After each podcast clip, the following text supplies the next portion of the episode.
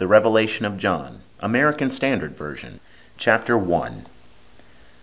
The revelation of Jesus Christ, which God gave him to show unto his servants, even the things which must shortly come to pass, and he sent and signified it by his angel unto his servant John, who bare witness of the word of God, and of the testimony of Jesus Christ, even of all things that he saw Blessed is he that readeth, and they that hear the words of the prophecy, and keep the things that are written therein, for the time is at hand.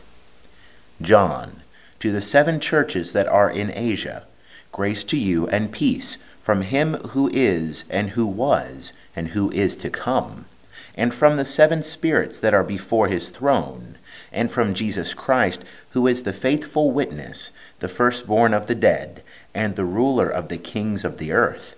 Unto him that loveth us, and loosed us from our sins by his blood, and he made us to be a kingdom, to be priests unto his God and Father.